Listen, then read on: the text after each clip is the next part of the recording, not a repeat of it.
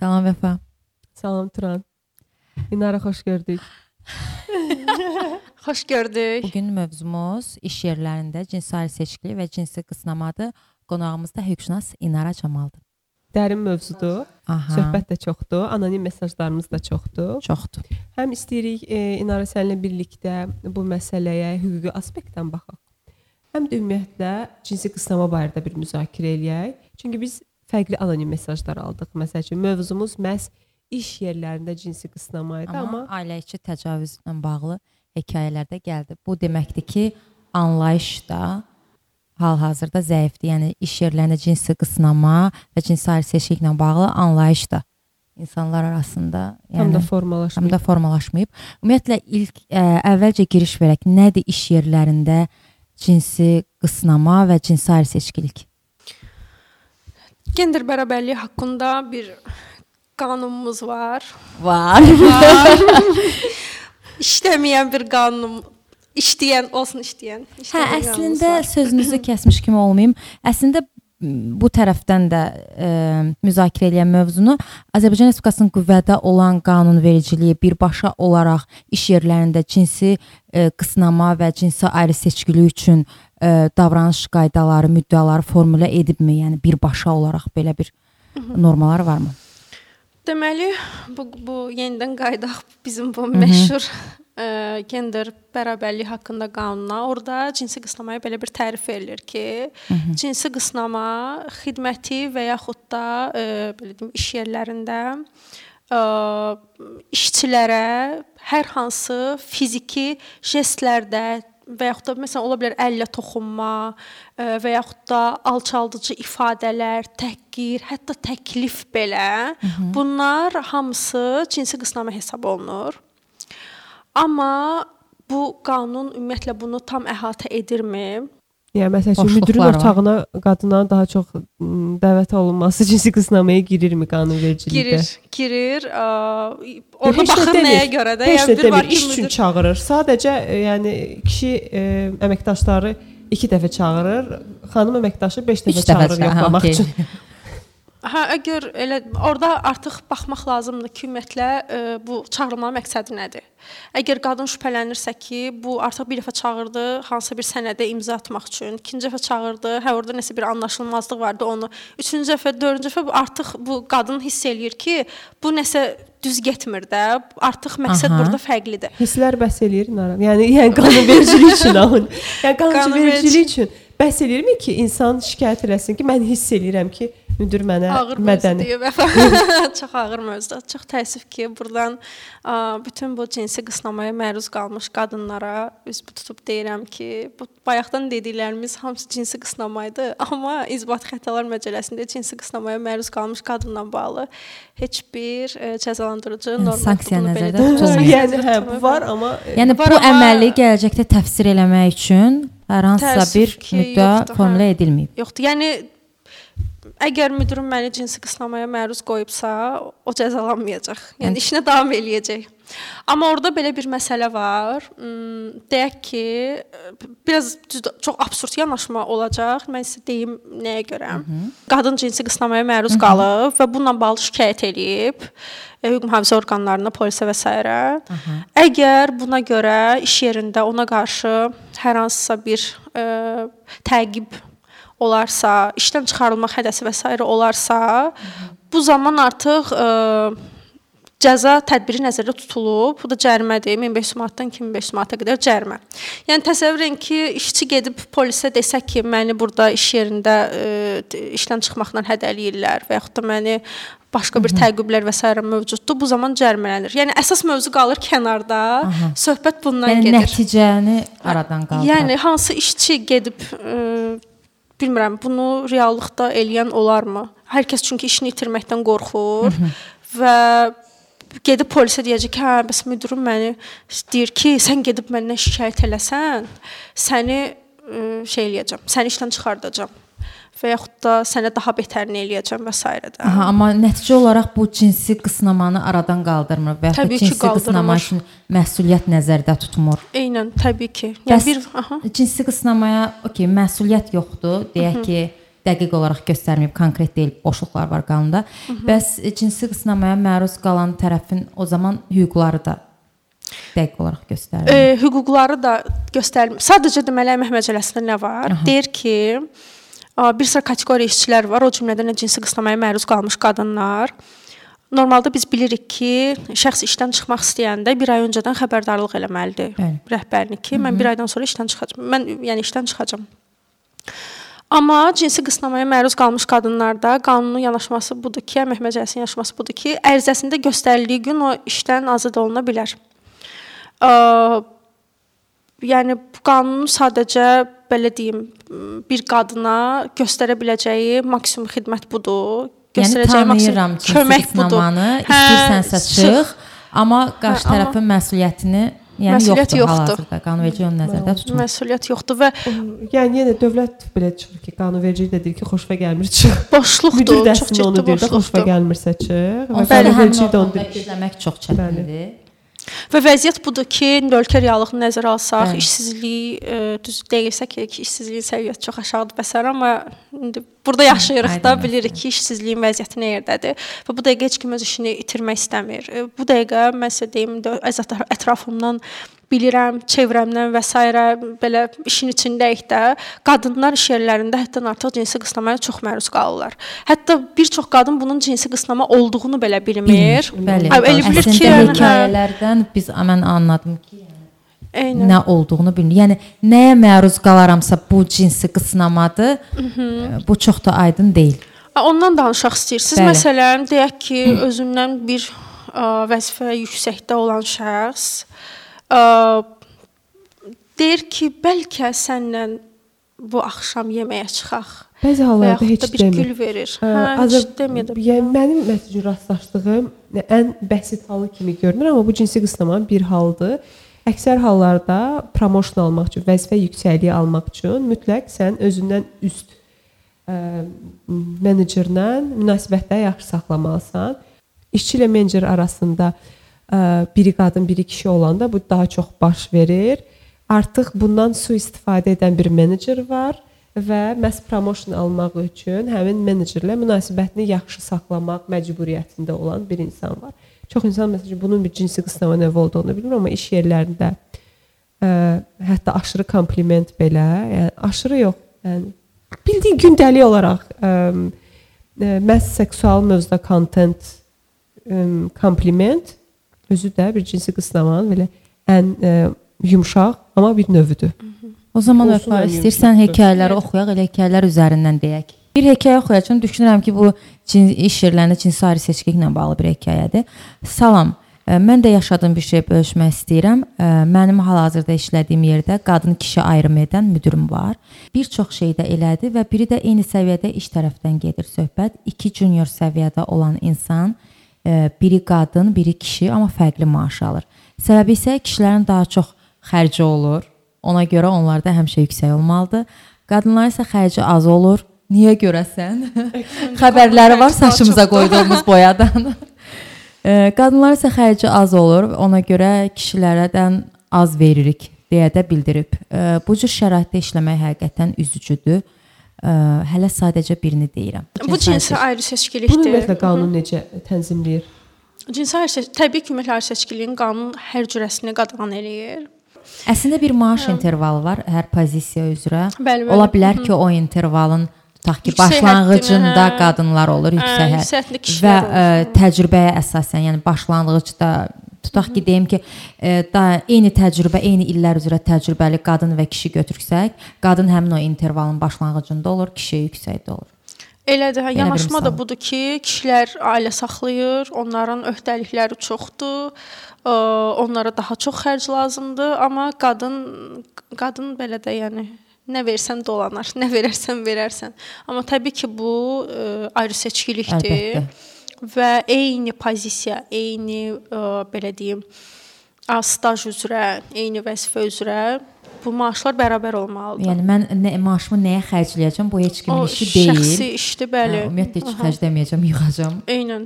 Eynən. Yəni bu qəbul olunmaz bir şeydir. Yəni bunu aydınlaşdıraq. İşverən tərəfindən əgər bir qadına, yəni cinsi ayrı seçkilik edilərək daha kişidən eyni pozisiyada kişidən daha az maaş verilirsə, arqument olaraq kişinin xərci çoxdur, ailə saxlayır, irəli sürmək absurddur. Təbii ki. Qanun bunu istisna Yəni edir. birbaşa əslində ayrı seçkilik Təbii var. ki, bu bəli, bu ayrı seçkilikdir və dediyim kimi qanun ayrı seçkiliyin hər növünü qadağan eləyir və məsələn belə deyək də, a, bir işçi şübhələnsə ki, hətta şübhə olsa belə ki, bu işlədiyi vəzifə üzrə əslində maaş bu deyil də. Bəli. Deyək ki, bu bura bu vəzifənin minimum maaşı 500-dür, amma mən alıram minimum əmək haqqını 300. Aha. Burada vəzifə və funksiyalar da, əmək funksiyaları da var.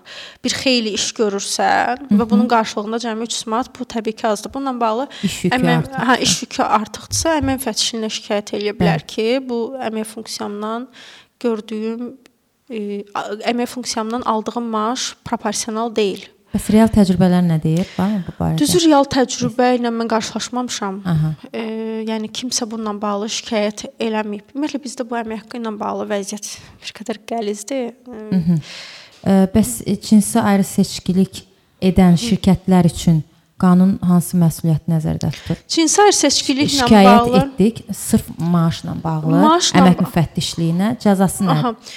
Əmək müfəttişliyi gəlir, şirkəti yoxlayır e, və məlum olsa ki, adətən şirkəti yoxlayanda orada bir yox, bir neçə şey, bir neçə problem çıxır.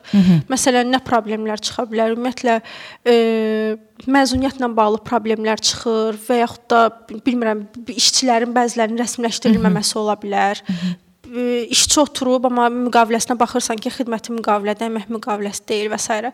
Bütün bunlar hamısı yoxlanılır və buna uyğun şəkildə şirkət cərimələnir. Cərimələr də hüquqi şəxslər üçün o qədər də az deyil, yüksək cərimələrdir. Ona görə şirkətlər ümumiyyətlə bu cərimə olunmaqdan qaçır və e, müfəttişlikdən bu dəqiqə çox böyük qorxu var və şükür ki, müfəttişlik son zamanlar çox yaxşı Bəs işləyir. anonimliyi qoruyur müfəttişlik. Anonimliyi- Yəni nəzərə alsaq ki, cinsi qısm cinsi ayrı seçkiliyə Bəli. məruz qalan qadınlardır. Bu qadınlar ə, açıq şəkildə mənim maaşımın ayrı seçkiliyi var, mənim maaşım az verilir və bu cür kimi şikayətləri cəsarətli olub birbaşa şikayət eləsələr, yəni bu Sonra həmin kollektivdə işləmək biraz hə, Anonimlik- psixoloji olaraq da çətindir. Anonimlik məsələsi biraz problemlidir. Ə, çünki ə, şikayət varsa bu açıq Yəqin bir ki, audit şikayət. üçün də əsas lazımdır. Həm də bilirsiniz necədir? Məsələn, bu sahibkarlara dəstək məqsədi ilə bu bəzi yoxlamalar ümumiyyətlə artıq icazə yoxdur da. Müfəttişlik elə qapını açıb direkt içəri girə bilməz. Hər hansısa bir şikayət üzrə gəlməlidir. Və o şikayət əsas Yəni olmalıdır. mübahisələndirilməlidir də. Bəli, bəli. üzrə. O və o şikayəti göstərir göstərməlidir ki, məsələn, sizin şirkətdə falan bir şikayət var, falan məsələ ilə bağlı. Hətta lap anonimli saxlasa belə, yəni bəzən məl məlum olur da bu şikayət kimdən gəlir. Hə. Bəlkə Kiçik şirkətə bilinir. Yəni gedəndə gəmini yandırıb gedə bilər. Yəni yekunlaşdırsaq, sırf ə, cinsi ayrı seçkiliyə əsaslı hər hansısa bir xanım qadının ə, maaşı düşünürsə ki, şübhələnirsə ki, məsələn, nəyə görə deyirəm şübhələnir? Korporativ içində bəzən konfidensial ola bilər. Biz bir-birimizin maaşını bilməyə bilərik. Şübhələnirsə bununla bağlı şikayət edə bilər və həmin şirkətin cəzalanması qanunda nəzərdə tutulur. Bəli. Salam, hər vaxtınız xeyir. Salam. Əvvəl işlədiyim şirkətdə belə bir hal yaşamışdım. Müdir 50 yaşlarında bir kişi idi. Mənim də 27 yaşım vardı. Uzun illərdir bir yerdə işləsək də ancaq kollektivdə gəlib hər kəslə salamlaşıb gedirdi. Başqa onunla hər hansı kommunikasiyalarda iştirakım olmayıb deyə tanımıram o qədər də. Sonralar get-gedə köhnə işçilərə biraz daha güvənir və sair baxımından bizim bir çoxumuzda vəzifə artımı olduğundan sonralar müdirlə iş gərəyi iclaslar və tək müzakirələr artmağa başladı. Cümlə biraz qəliz idi. Mən də istəyirəm. Ciddi iş müzakirəsi vaxtı tək olduqda bu gün parlayırsınız. Bu gün enerjiniz əladır. Ay Allah. Bura- Doğdu günəş. Bəli, bu rəng çox yaraşıb kimi ifadələrlə qarşılaşırdım. Amma çözə bilmirdim ki, normaldırmı ya yox. Gülümsəyib iş barədə mövzuya keçirdim, diskomfort olurdum. Tam adını qoya bilmirdim. Əksər hallarda zaten adını tam qoymaq mümkün olmur. Bu iltifatlar get-gedə artmağa və hər gün gəl mənə baş çək deməyə qədər irəlilədi. Sabah. Darıxır da. Diskomfort. diskomfortluğum artırdı. İnsanlar içində mənə xitabı isə qızım idi. Qızım dedikcə mən içimdə utanırdım ki, bax sən elə mənasız yerə şübhəli yanaşırsan, adamın niyyəti pis deyil. Qızım dediyi adama qarşı nə pis niyyəti ola bilər ki? Get-gedə nə nə ola bilər? Get-gedə biz dostluq kimi danışıqlara başladı. Gəlim səni evində yoxlayım, kitab oxuyaq. Evində yoxlayır. Səni ruhuma yaxın bilirəm və sair tərzdə istiqamət aldı danışıqlar. 50 yaş, 50 yaşlarında e, birlikdə kitab oxuyaq. Maraqlı fəaliyyət təklif. Ecizm elədin və Günara xanımı studiya. 50 və 27 yaş üçün bəli. Kitab oxumaq çox çox və mən artıq ə, hamalalayıb qızım desə də içimdə ən başdan qəbul etmədiyim, amma tam olaraq adını da qoya bilmədiyim bu məsələ get-gedə aqressivləşməyə başladım. Bunu kimləsə bölüşmək ehtiyacım yaranırdı. İçimdə hiss edirdim ki, nəsə düz getmir, amma qəbul edə bilmirdim. İşdən ayrılma qərarı aldım və sağollaşdım. Çıxma səbəbini tam başqa səbəblər göstərdim.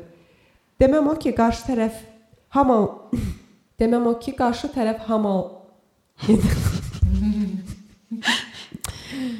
Deməm o ki, qarşı tərəf hamam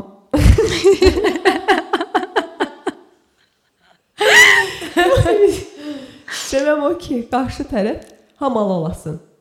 Biz hiss edirik, bir şeylərin düz getmədiyini bilirik. Çox təşəkkür edirəm bu səmimi mesajınız üçün və mən əslində bayaq bunu demək istirdim. Biz həqiqətən qadınlar hiss edirlər ki, bu sadəcə Bəli. xoş bir komplimentdir, yoxsa cinsi qısnamanın bir növüdür. O bacıya burdan üzümü tutub demək istəyirəm ki, bacı, elə sən başına gələn bu cinsi qısnama elə budur. elə ta kəndisi tüklər demiş. Deyək ki də arada bir 5-6 yaş fərqi varsa, e, buna bəzən normal baxılır ki, ə, ay nə yaxşı mənə kompliment elədi və s. bu şeylər də var. Və Amma bizim münasibətimiz dəyişirmi cinsi qısnamanı? Yəni biz bəyənə də bilərik. Yəni bu кейsdə qadın bəyənə də bilərdi. İstəyirsiniz 50, istəyirsiniz 60 yaş olsun, amma ortada fakt olaraq cinsi qısnama varmı? Var. Təbii ki var. Aha, və bizim münasibətimiz onu mənim dəyişir. demək istədiyim budur ki, hətta bu qadının xoşuna gəlsə belə bu özü Əlbəttə. də cinsi qısnamadır. Əlbəttə. Bu cinsi bizim qısnamadır münasibətimiz onu və- dəyişir. Ə, Ümumiyyətlə bəlkə xanımın xoşuna gəlir tutaq ki və o müdirin ona xoş sözü ürəyindən olacaq, amma bu ortada cinsi qısnama olduğunu istisna eləmir. Yəni bizim münasibətimiz ki. faktı dəyişmir. Və yaxud da belə bir şey deyim də sizə.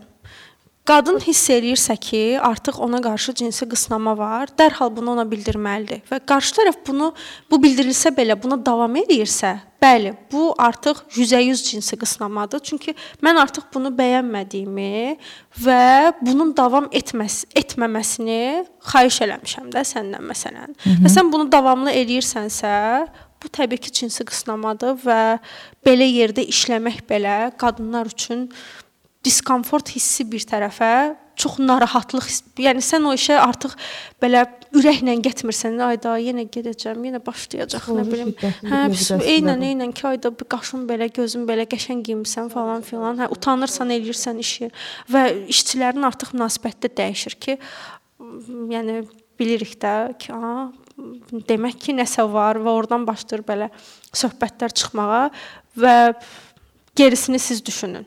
Yəni bu oxuduğumuz hekayədəki bütün nümunələr ə, cinsi qısnamadır. Başa qayıdacam demişdiniz e, gender bərabərliyi ilə bağlı qanunda ə, cinsi qısnamaya anlayış verilib.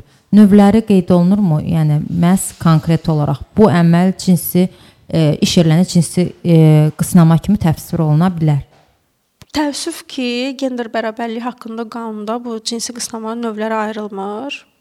İş yerlərində ümumiyyətlə orada cinsi qısnamadan söhbət gedir. Bizdə təəssüf ki, Azərbaycanda cinsi qısnama yalnız iş yerlərində Bəli, elə nəzərdə tutulur. Götürək məsələn Fransa təcrübəsini. Fransa təcrübəsində cinsi qısnama çox böyük böyük anlayışdır və bu təkcə iş yerlərində deyil, avtobusda, yolda, hətta hekayələr gəlib əslində nəqliyyatda başlarına Hə, gəlir. onlar belə cinsi, cinsi qısnama hesab olunur və bunun ə, cəzasız da y- yüngül deyil. Qanunvericilik nəzərdə tutur. Bəli, qanunverici bunu nəzərdə tutur. Hətta bir şəxs sizə belə tanıdığınız da ola bilər, tanımadığınız da ola bilər, heç bir fərqi yoxdur. Sosial şəbəkədən, WhatsApp-dan, nə bilim, o, o digərlərindən bir ə, xoşa gə- xoşa gəlməz deməyim, yəni e, belə deyim də, necə deyim ki, belə abırlı çıxsın. şəkil gö göndərməyin demək istəyirəm. Bu şəkli necə bir şəkil məsələn, necə deyim onu?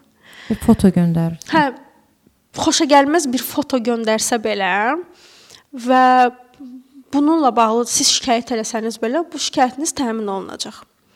Və Fransada. bu cinsi Fransada. Və Fransa təcrübəsini mən nəyə görə deyirəm? E, Fransa təcrübəsi ümumiyyətlə maraqlıdır bu fransızların qanunvericiliyə baxış məsələsi. Onlarda ölkədə baş verən, cəmiyyətdə baş verən hadisələrə ə, qanunun belə deyim, reaksiyası çox çox ə, çevikdir. Amma Azərbaycan reallığına baxsaq, çox təəssüf ki, baş vermiş hadisələr ümumiyyətlə bu bir dəfə baş verən hadisələrdən söhbət getmir də, davamlı baş verən hadisələrdən söhbət gedir ki, sosial şəbəkədə bir dəfə bununla bağlı bir nəsə paylaşıldı, 2 dəfə, 3 dəfə, 5 dəfə və görürsən ki, bu davamlıdır. Qanunvericilik dərhal buna çevik reaksiya verməlidir. Azərbaycanda ümumiyyətlə bu reaksiya Çünki nəinki gecikir, ümumiyyətlə gəlmir. İctimai münasibətlər dinamikdir. Eynən Normallarda dəyişir hər gün. münasibətləri tənzimləyir Bəli, və bəli. ona dinamik olaraq cavab verməlidir. Eynən reaksiya verməlidir, amma dediyim kimi də Azərbaycanda nəinki gecikir, ümumiyyətlə reaksiya yoxdur. Bəzi məsələlərlə bağlı elə birini də götürək. bu çox maraqlı tərəfidir mövzunun. Eynən. Və məsələni götürək bu məişət zorakılığı ilə bağlı Hı -hı. hadisələr. Məsələn, biz hər gün səhər dururuq, telefonu açırıq. Hər gün bu qadın ölümlərini, təcavüzə uğrayan qadınların haqqında məlumatları alırıq. Hı -hı. E, bununla bağlı qanunvericilikdə hər hansı bir dəyişiklik olubmu? Yox. Vəziyyət elə eynidir. Hər gün bu ölümlər, bu xəbərləri biz yenə eşidirik Hı -hı. və susqunluq da eyni qaydada da davam eləyir. Yəni lazımdır ki, dəyişən münasibətlərə reaksiyası çox çevik olsun qanunvericiliyin. Bəli, məsələn elə götürək bu gender bərabərliyi haqqında qanun. O qanunu ümumiyyətlə belə başdan ayağa dəyişiklik eləmək lazımdır. Nə vaxtdır? 10 il bundan qabaq səhv eləmirəmsə, 10 il bundan qabaq qəbul olunmuş bir qanundur. O 10 ilə nə qədər şey dəyişib. Eee çox təəssüf ki, qanunda xeyli boşluq var və hal-hazırki vəziyyətləri o qanun e, nizamlaya bilmir, tənzimləyə bilmir. Bununla bağlı aktivistlər, belə gender aktivistləri və s. də, yəni dəfələrlə ə, ictimai müzakirələr olub, ə, Milli Məclisə müraciətlər olub, əlbəttə aksiyalar olub və s. yəni heç bir reaksiya yoxdur. Çox təəssüf ki. Yəni cinsi Hı -hı. qısnama və onun növləri qanunvericilikdə yəni göstərilmir, göstərilmədiyi üçün ortalıqda əməl yoxdur Hı -hı. və sanksiya da yoxdur. Elə çox cüzi bir şeydir. Yəni Sadəcə çox belə başa düşdüm, ay, ay, tərif verilib cinsi tərif verilib və ən bəsiti, yəni tərif verdiyin şeyin sanksiyası belə yoxdur. Sən deyirsən ki, falan falan falan şeylər cinsi qısnamadır. Hipoteza var. Bəli, var, amma bunun sanksiyası yoxdur. O problem Amma odur. ə, re- real olaraq ə, cinsi qısnama bir çox psixoloji problemlərə səbəb olur. Mhm. Ə, və ə, məsəl üçün iş yerlərində ə, gərgin mühitin yaranması, amma ən əsası cinsi qısnamaya məruz qalan insanın psixoloji vəziyyətinin onda davamlı qəzəb və stress problemlərinin yaranmasına səbəb olur və e, qadınlar ə, bəzən ə, çünki ümumiyyətlə mövzu müzakirə olunmur deyə bunun cinsi qısnama olduğu da bilinmir. Cinsi qısnama olduğu bilinmədiyi üçün qadınlar bu ə, yaranan stressin, gərginliyin nədən ə, qaynaqlandığını bilmirlər. Onlar düşünürlər ki, iş mühiti məsəl üçün stresslidir və bundan dolayı stresslidir, amma əslində ə, qurdalayanda məlum olur ki, məhz ə, iş mühitində cinsi qısnamaya məruz qalması hər hansı bir adam tərəfindən ə, e, belə deyim də kənardan kimsə ə, təqib eləyəndə biz bunu açıq aydın deyə bilirik ki, Lankəs təqib edir, narahatçılıq verir. Amma bu iş yerində olanda və eyni otağın içində oturduğun insanla olanda qadınlar bunun qısnama olduğunu belə fərqində olmurlar. Yəni bu buna təqib adı vermək olmur, eyni otaqdayıq da. Amma əslində əgər ə, bir nəfər sizin istəmədiyiniz şəkildə sizə qarşı hər hansısa davamlı hərəkətlər edirsə və bunu məhz cinsi kontekstdə edirsə, yəni qadınsan səni edir, yanındakı kişi etsə, düzdür, bəzi hallarda cinsi qısnama bizdə kişilərə qarşı da olur. Kişilərin kişilərə cinsi qısnaması da var. Biraz ona görə bunu ayırmaq da çətindir. Xüsusilə bu ə, nə kirli zarafatlar dilər. Pis, Çirkin zarafatlar deyir. çirkin, hə, Hə. çirkin zarafatlar mövzusunda kişilər kişilər də bunu edirlər, amma ə, bu halda cinsi qısnamadır deyil bilmirəm, amma kişinin qadını etməsi dəqiq cinsi qısnamadır. E, xüsusilə də seksual xarakterdə m, çirkin zarafatlar. Və bu psixoloji problemlərin, e, qəzəb, diskomfort, diskomfort getdikcə ə, stres və psixoloji pozğunluqlara səbəb olur. Yaranmaması üçün nə edə bilərlər? Məsələn, buna müzakirə. Bəli, mövqeyimiz nə olmalıdır? Necə? Yaxşı, başa düşdük, qanunvericilik bu formadadır. Əgər bir hüquqşünasa sual verərlərsə, ə, iş yerində cinsi qısnamaya və cinsari seçkiyə məruz qalıram, mövqeyim nə olmalıdır? O qadın ümumiyyətlə çox cəsarətli olmalıdır. Hı -hı. Çünki bu bu işıqlanmalı bir məsələdir. Bəli. Yəni ilk edəcək edə biləcəyimiz bir məsələ polisə müraciət eləməkdir. Hı -hı. Ki mənə iş yerində seksual qısnama var. A, Azərbaycanda ölkə reallığında belədir ki, indi biz işləyirik, bilirik. Qadınlarla və s. polis orqanlarına da bir yerdə gedirik. Polisin qadınlara davranışını da bilirik. A, polis çox fərqlidir. Yəni polis öz işini bəzən Burada olur ki, şey, mövzusu var axı. Bu o, gizli qalır. Gizli qalan məsələ Anonimlik, anonimlik məsələsi. Yox, o, o, polislə olan demirəm. Adətən qadınlar bunu dilə gətirmirlər. Cinsi qısnamaya məruz qalan qadınlar Bəli. demirlər. Çünki ilk növbədə qurbanın günahlandırılması məsələsi var və hətta qadınlar özləri belə hansısa formada inanırlar ki, demək ki, mən necəsə buna layiqəm. Amma əslində qadınlar iş yerində qadınlar bir-birləri ilə bunu müzakirə etsələr, görərlər ki, onların əksəriyyətinə bu davranış sərgilənir. Sadəcə bir-birləri ilə belə danışılmadığı üçün hər qadın öz özündə özünü günahkar bilir, tək utancını yaşayır və bunu dilə gətirib bu utancı başqaları ilə paylaşmağı da çəkinir ki, məni günahlandıracaqlar.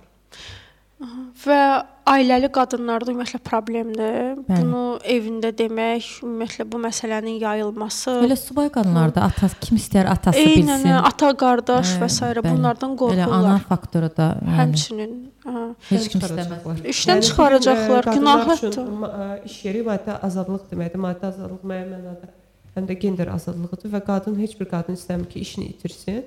Və məsələ orasındadır ki, bir ümumi cəmiyyətdə var axı bu məsələ. Yəni, o ümumi- o qədər pozitiv ümidli deyil ki, bu şirkətdən çıxıb başqa şirkətə getsəm məsələ düzələr. İnsan qaynaqları ə, şöbəsində işləyən bir rəfiqəmlə bu barədə danışdım ki, ümumiyyətlə onun beynəlxalq şirkətlər təcrübəsi var və bu necə tənzimlənir? Bir çox beynəlxalq şirkətlərdə, hətta Azərbaycanda işləyən şirkətlərdə belə məhz bu məsələ ilə bağlı insan qaynaqlarına müraciət edə bilər. Yəni hər hansı bir qadın istənilən formada seksual qısnamaya məruz qalırsa, bunu faktlarla əsaslandırıb, sıralayıb ilk növbədə birbaşa həmin şəxsə bildirə bilər. Həmin şəxs bunu davam etdiyi təqdirdə sakit formada insan qaynaqlarına müraciət edərək sübutlarla, faktlarla bu məsələnin həll olması gərəkdiyini bildirə bilər.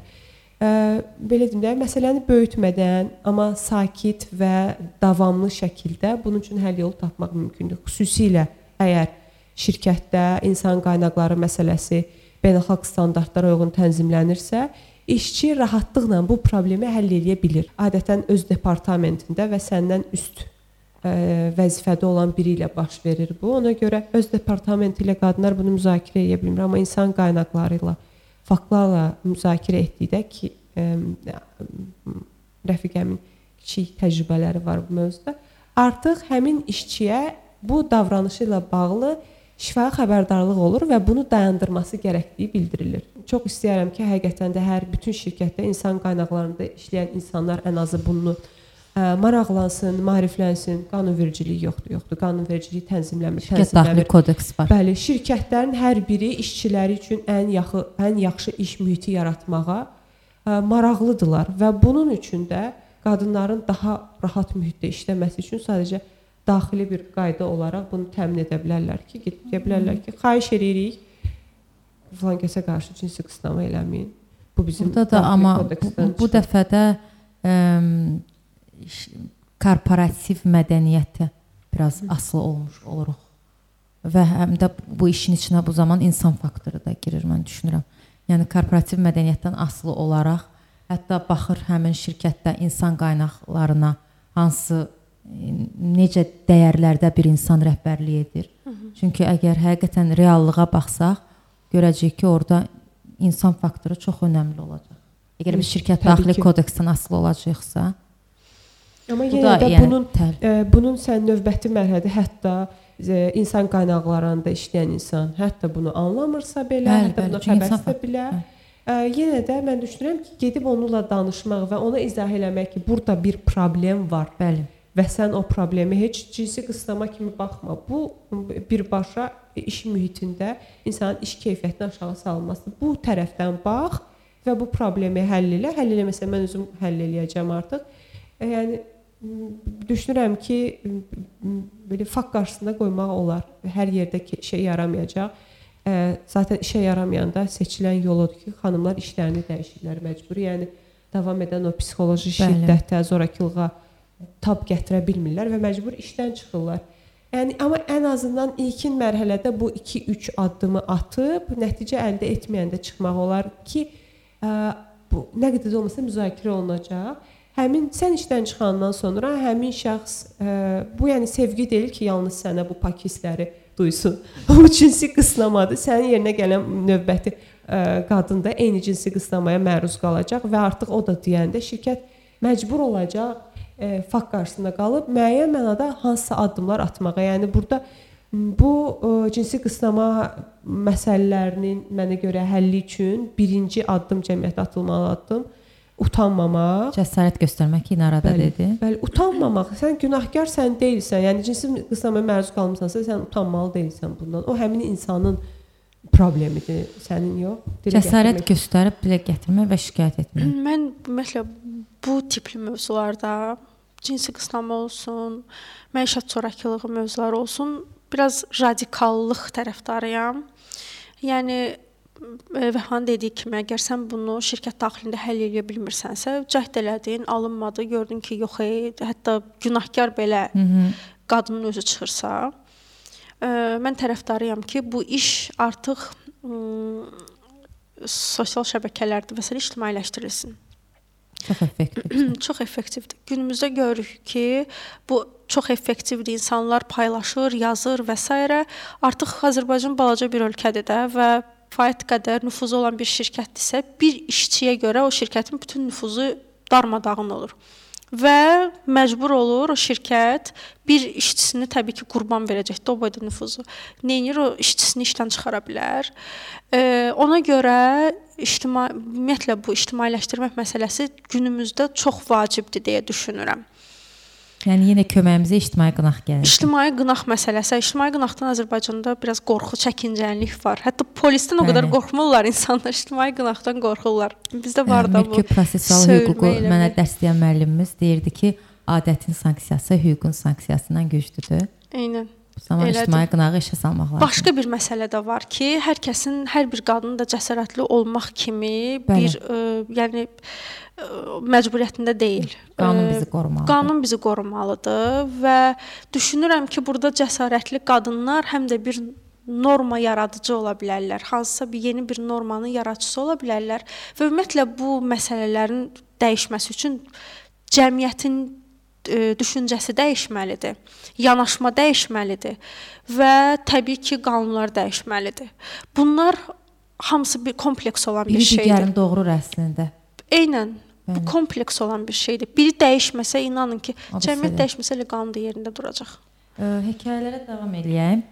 Ə, deyir ki, salam, boşanmış bir qadına bu cür qısnama daha çox olur deyə düşünürəm. Rahat təklif də edirlər. Çox acı bir əslində o cümlədir. Rahat təklif də edirlər. İş yerində evli olan biri mənə səndən xoşum gəlir. Evli idin deyə bilmirdim istəyimi. İndi boşanmısan deyirəm. Gəl bir yerdə olaq. Sən üçün mən olum təkcə. Dırnaq içində yazıb el arasında saxlayım kimi ifadələr. Bu nədir bu saxlayım? Yəni Əl içində saxlayacağam mən səni. Saxla düşürəm. çörəyin suyunu verimdi. Nədir bu yəni? Işıqbul nə deyim?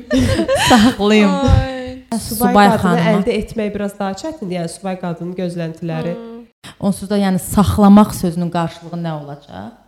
Yəni hə bu, bu ailə qurmağı və s. yəni e, cümləsi zaten əvvəlində Bəlkə də başlayır. evlidir. Böyük ehtimal qarşı tərəf evlidir. Səni də Amma saxlayır. xoşu gəlir yəni. Xoşu gəlib, əvvəlcədən xoşu gəlib, sadəcə evli olduğu üçün deyə bilməyib. Yəni demək ki, həmin o hissələrdə də hansısa formada bu o, o bir e, film izləmişdim. Orada İşte orada kişi e, qadın kişiyə e, c- seksual cinsi qısnama edirdi. Amma e, onun cinsi qısnaması sadəcə bundan ibarət idi. Bütün iş gün ərzində gözü oğlanda olurdu. O video var. O Gözü ilə yemək. Bəli, yəni bunu ə, iş yerlərində qadına çox liftə minirsən, görsən ki, sənə baxırlar.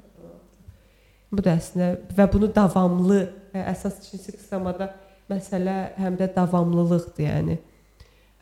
Bir də olur ki, məsəl üçün ad qoyurlar. Bu, bu belədir, biraz şorgöz oğlandı. Bu oğlanda nə edir? Hamıya cinsi qısnama edir, sağına, soluna.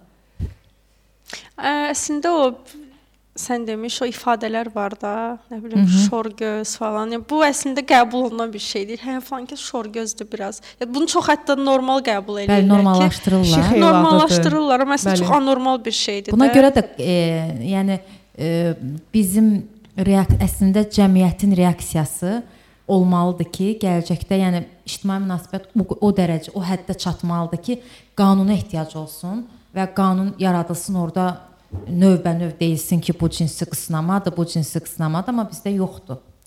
Qanun Bir də- nəzərdə tutmur ki, gəl səni saxlayım, cinsi qısnamadır. Hərdən bir belə bir ifadə var. Bu köhnə nəsildən də əlimizi üzmüşük. Bunlar belə gəlib, belə də gedəcəklər. E, Ümidimiz yeni nəslədir. Ə, Ümumiyyətlə valideynlər çox diqqətli olmalıdılar. Bu mövzularla bağlı, bu həssas mövzularla bağlı övladlarımızı biz məsələn yetişdiririksə, bu mövzularda çox həssas yetişdirməliyik. Çünki bax indi bayaqdan danışdığımız bu ifadələr var da, bu şor göz və s. Yəni bu düşünmürəm e, bundan sonra hansısa bu bizim artıq orta nəsil belə. Orta nəslin bəlkə də hə, amma köhnə nəsil bu ifadəni həmişə də belə işlədəcək, həmişə də qəbul olunacaq, həmişə də ə, kişinin bu elədiyi işə normal baxılacaq. Kişidir də, kişi baxar, kişi gəzər də, nə bilim, edər də. Çox amma qadına yox, qadın ancaq evdə olmalıdır, uşaqlarına baxmalıdır. Qadının işi odur ki, ailəsi ailəsini qoruyub saxlamalıdır. Boşanma olanda da belə qadına bütün yük düşür qadının üstünə ki, yox, yox, sən sən necə ailə, sən necə qadınsan ki, ailəni əlində saxlaya bilmirsən. Ər gedir başqasını saxlayır. O xanımın sözü olmaz, saxlayır. Günah gəlir olur ə, evdə olan qadının boynuna ki, günah səndədir. Sən yaxşı qadın olsaydın, o gedib kənarda başqasını saxlamazdı. Yəni come on da bu nə əlaqə? Yəni o ifadədən gəldim, çıxdım özü çox belə yaralı yerimdə, Yəni nə baxımdan. ifadəyə şərh bildirdik. Hə, ifadəyə şərh bildirdik, gəldik, çıxdıq Və bu cinsi qısnamadır. Qadına yəni, qarşı açıq-aşkar cinsi bu qısnamadır. Yəni tərəf Aa, cinsi qısnama edən şəxs anlama, ümumiyyətlə cinsi qısnamadır bu. Qanunla cinsi qısnama deyil, amma belə ümumilikdə baxsaq, belə hüquqi geniş çevrədə götürsək, cinsi iş qısnamadır, yoxsa ümumilikdə ümumilikdə qanundur? cinsi qısnama kimi götürə bilərik. Bilərik. Qanunu belə geniş şərh eləsək, düzdür, qanun buna dediyim kimi cinsi qısnama adını qoymur təəssüf ki, hə. Amma ümid eləyək ki, gələcəkdə bunlar da cinsi qısnama kimi baxacaq. Yəni çox-çox gələcəkdə ola bilər. İnara sənin söhbətinin üzərinə bir anonim mesaj oxuyacağam. Aha. Bir dəfə bir evli iş yoldaşım mənə görüşmək, sevgili olmaq təklif etdi. Evlidirsə sevgili olmayacaqlar, o ara ayrı. Lazım olar evdə tutaram, xoşbəxt yaşayarıq dedi. İnşallah. gəlir. Mən şok oldum və əsəbləşib özümdən çıxdım. O da mənə niyə özünü belə qeyri-sivil aparırsan? Təklifimi bəyənmədin, sakitcə imtina elə də. Nə var ki burada dedi. Qeyri-sivil sözünü illər keçsə də onu da bilmirəm. Yəni adam cinsi qısnama elədiyini, sərhədləri aşdığını, buna heç bir haqqı olmadığını ümumiyyətlə anlamadı. Düşündü ki, buna tam haqqı var, istədi və dedi. Sonra da mənə baş xarab əsəbi deyib həyatına davam elədi. Amma ə, yəni öz həyatına davam eləsin. Okay, sizdən kənarda davam elədi. Məncə bu ən əsas məsələdir. Ə, xanım əsəbləşməyib, daha sakit yəni bildirsəydi bəlkə də, yəni o bəyin dediyi kimi sivil yolla ona etirazlı bildirsəydi, bəlkə də o başa düşməyəcəkdi. O fikirləşəcəkdi ki, naz edir. Amma belə ə, qoy ol, olaq fikirləşirəm ki, bu cür hallarda qoy lazımdırsa baş xarab da olaq. Amma Bəs Kənarlaşdıra bilək. Sadə münasibət təklifi ilə cinsi qısnama halbuki hansı ki onlar da təkliflə də bunlar arasında ümumiyyətlə düşünək ki, gəlin e, beynəlxalq təcrübədən soruşuram, bizdə yoxdur. Bunlar arasında sərhəd nədir? Yəni bu əməllər necə bir-birindən a- ayrılır? Kimsə deyər ki, mən ona tutaq ki, görüşmək təklif edirəm normal. Evlisənsə Bu eləməməlisən. bu кейsi Hə, demirəm. Bu hə, кейsi iki demirəm. subay insan Ümumiyyətlə bir-birinə deyirəm. iki subay insandır.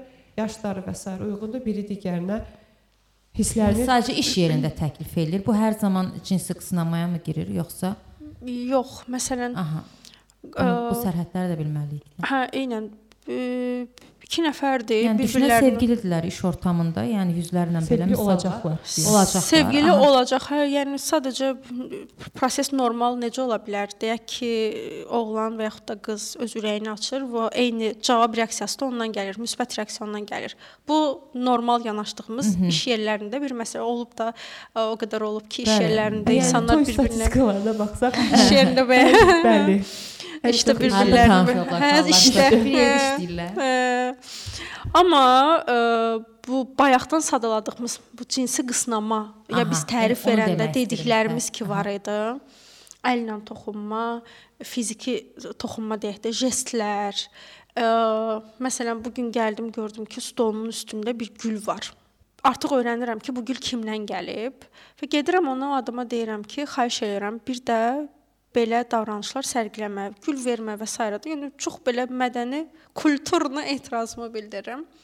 Və o insan bunu davamlı eləmək, yəni əl çəkmir də. Bu gün sabah artıq buna nə bilim mesaj yazır ki, ə, bəlkə bəlkə bir şans verəsən, bəlkə bu gün nə bilim sabah mən səni nə bilim teatra dəvət eləmək. Bu da davamlı deyir ki, yox da, yəni pozitiv səni arxa, teatra dəvət hə, etmək. arxa sırada oturmağa. Kino, Hə, kino. qaranlıq Hə. axşam seansı. Hə, a teatr dedim mən. Yox, ağlımda kino idi əslində. film izləməyə. hə, arxa sırada oturub film izləmə və s. Hə, nəysə. Bu artıq cinsi qısnamadır. Yəni sən nəsə eləmək istədin, bir jest eləmək istədin və qarşı tərəf sənə yox cavabını verdisə, hə, neqativ, yəni sən artıq bunu dayandırmalısan dərhal. Eləyirsənsə Dayandırmırsansa bu cinsi bu cinsi qısnamadır. Sən artıq onda komfort, diskomfort hissi yaradırsan və ım, qadın artıq bundan narahat olmağa başlayır. Hə, bir də bir məsələ var. Digər bütün ümumiyyətlə ə, əxlaq normaları, qadına qarşı münasibətlərin hamısında bizdə ortaya ana-bacı söhbəti Hə, çıxır. anam bacım. Hmm. Cəmaatın Ə, arasında. Cəmaatın nasıl bayısı var. Və ə, cinsi qısnama söhbətlərində ə, ə, bunu edən insanlar da bu um, belə deyim də, bu çətrin altında gizlənirlər. Davamlı cinsi qısnama edib bacım bacım olarsan. Mən sənin bacı gözü ilə baxıram Məsələn. əslində sən səhv başa düşmüsən. Sən başa düşmüsən, Hə. bəli, amma davam et, davam da edir yəni. Hmm, Görəsən o- nə, prosta yada salmaq istədim. Yəni statistika var. Ə, Azərbaycan statistikası yoxdur, yəni sevinməyin. Beynəlxalq da statistika deyil. Bu sadəcə ə, ştatlarda olan statistikadır. Onlar hər ştat üzrə bölüblər, amma ümumiyyətlə ştatlarda bir statistika var ki, ə, hər 4 kişidən biri və hər 3 qadından biri iş yerində seksual qısnamaya məruz qalır. Hmm. Bu burada artıq çünki bizim kimi deyil məsələ iş ərzində daha çox zəng etmək, normadan daha çox e-mail yazmaq, təkbətək mitinqlər tələb eləmək belə seksual qısnama sayılır və ona görə onlar bunları yığanda bir yerə statistik olaraq ə, çox olur. Amma ə, məsələnin maraqlı tərəfi qadınlara bərabər kişilər də seksual qısnamaya məruz qalırlar.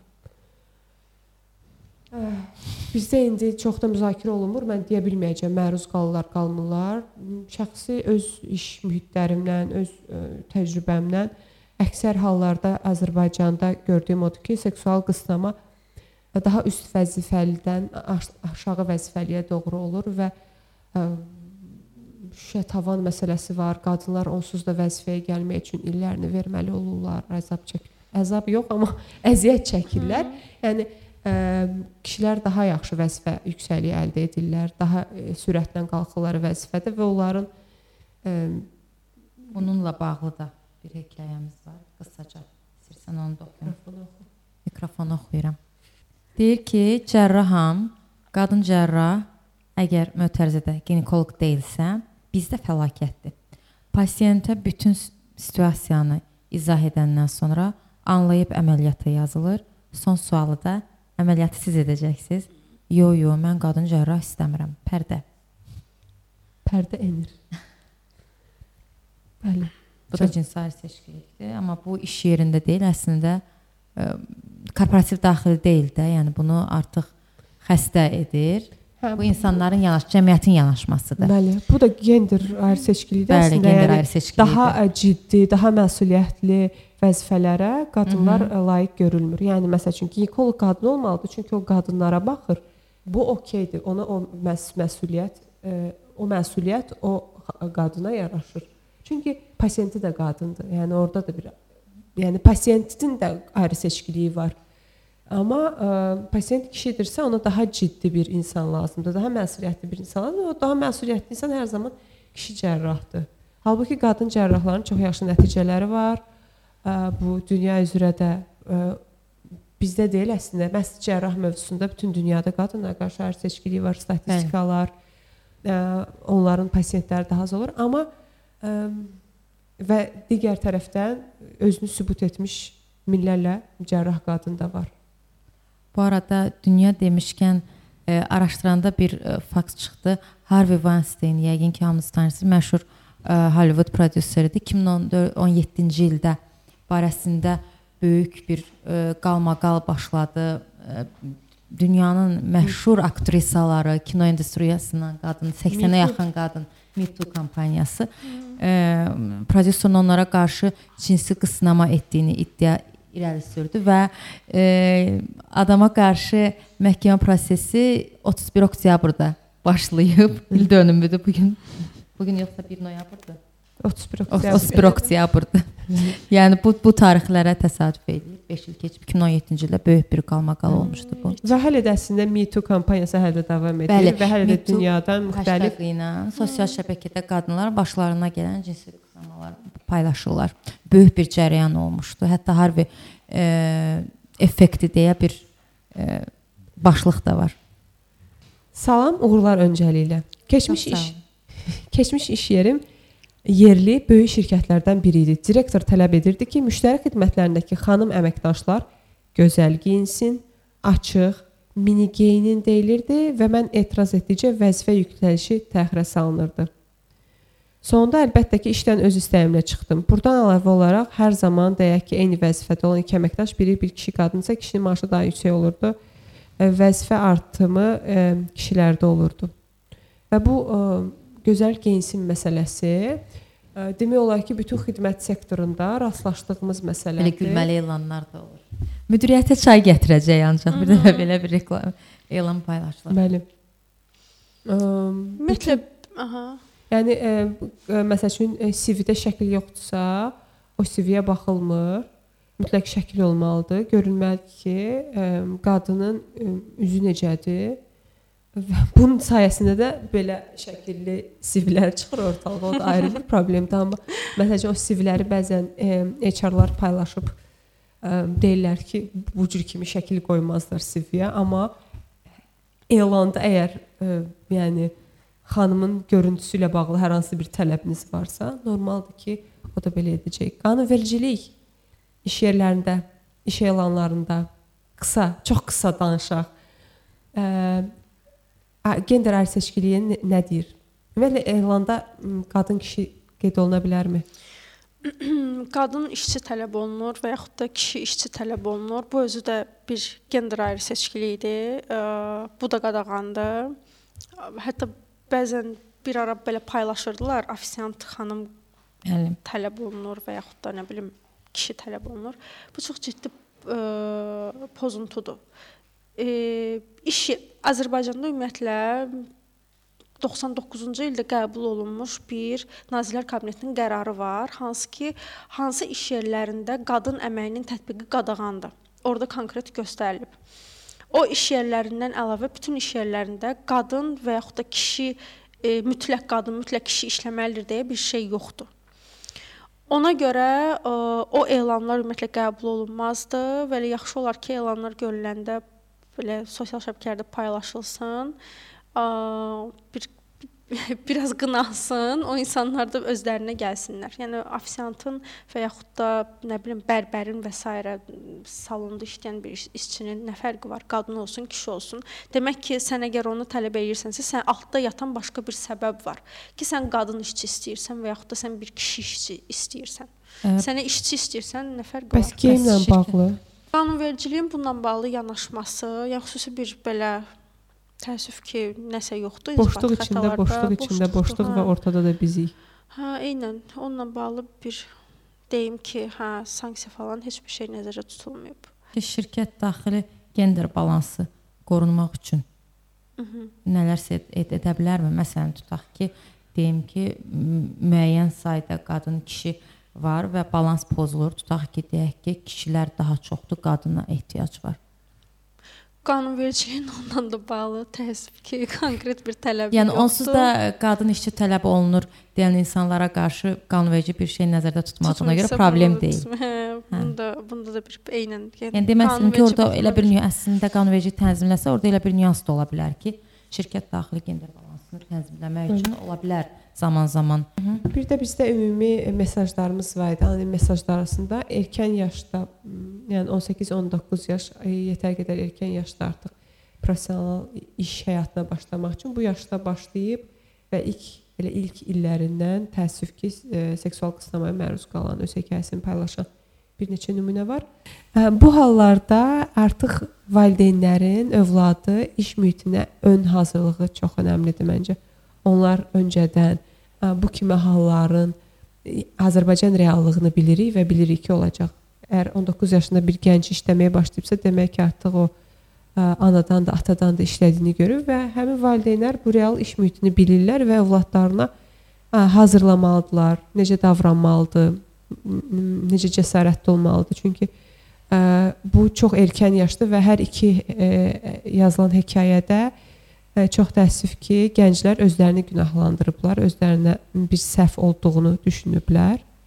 Bu halların olmaması üçün valideynlər uşağı hazırlayıb və həm hər zaman arxalarında olduqlarını Bəli, o mühitə, yəni göndərəndə artıq onlara cəsarətləndirib görmə, göndərməlidirlər ki, hər nə olur olsun, paylaş və dəstək olaq. Sükut bir dəqiqəlik sükut. bir dəqiqəlik. Çox sağ ol İnara, çox təşəkkür edirik gəldiyin üçün. Mən təşəkkür edirəm sizə dəvətiniz üçün. Xoş söhbət. Ümid edirəm ki, izləyicilər bəyənəcəklər. Və, və ümid eləyək ki, gələn görüşümüzdə yeni qanun müzakirəsi üçün oturarıq. Çox acı gülüş oldu. ümid eləyək nə deyirəm. Beləm. Növbəti videolar üçün əgər hər hansısa bir fikirləriniz varsa, mövzu təklifləriniz varsa, bəli, yazın bizə gəlsin. Bəli. Anonim də yaza bilərsiniz, özümüzə də yaza bilərsiniz. Görüşərik.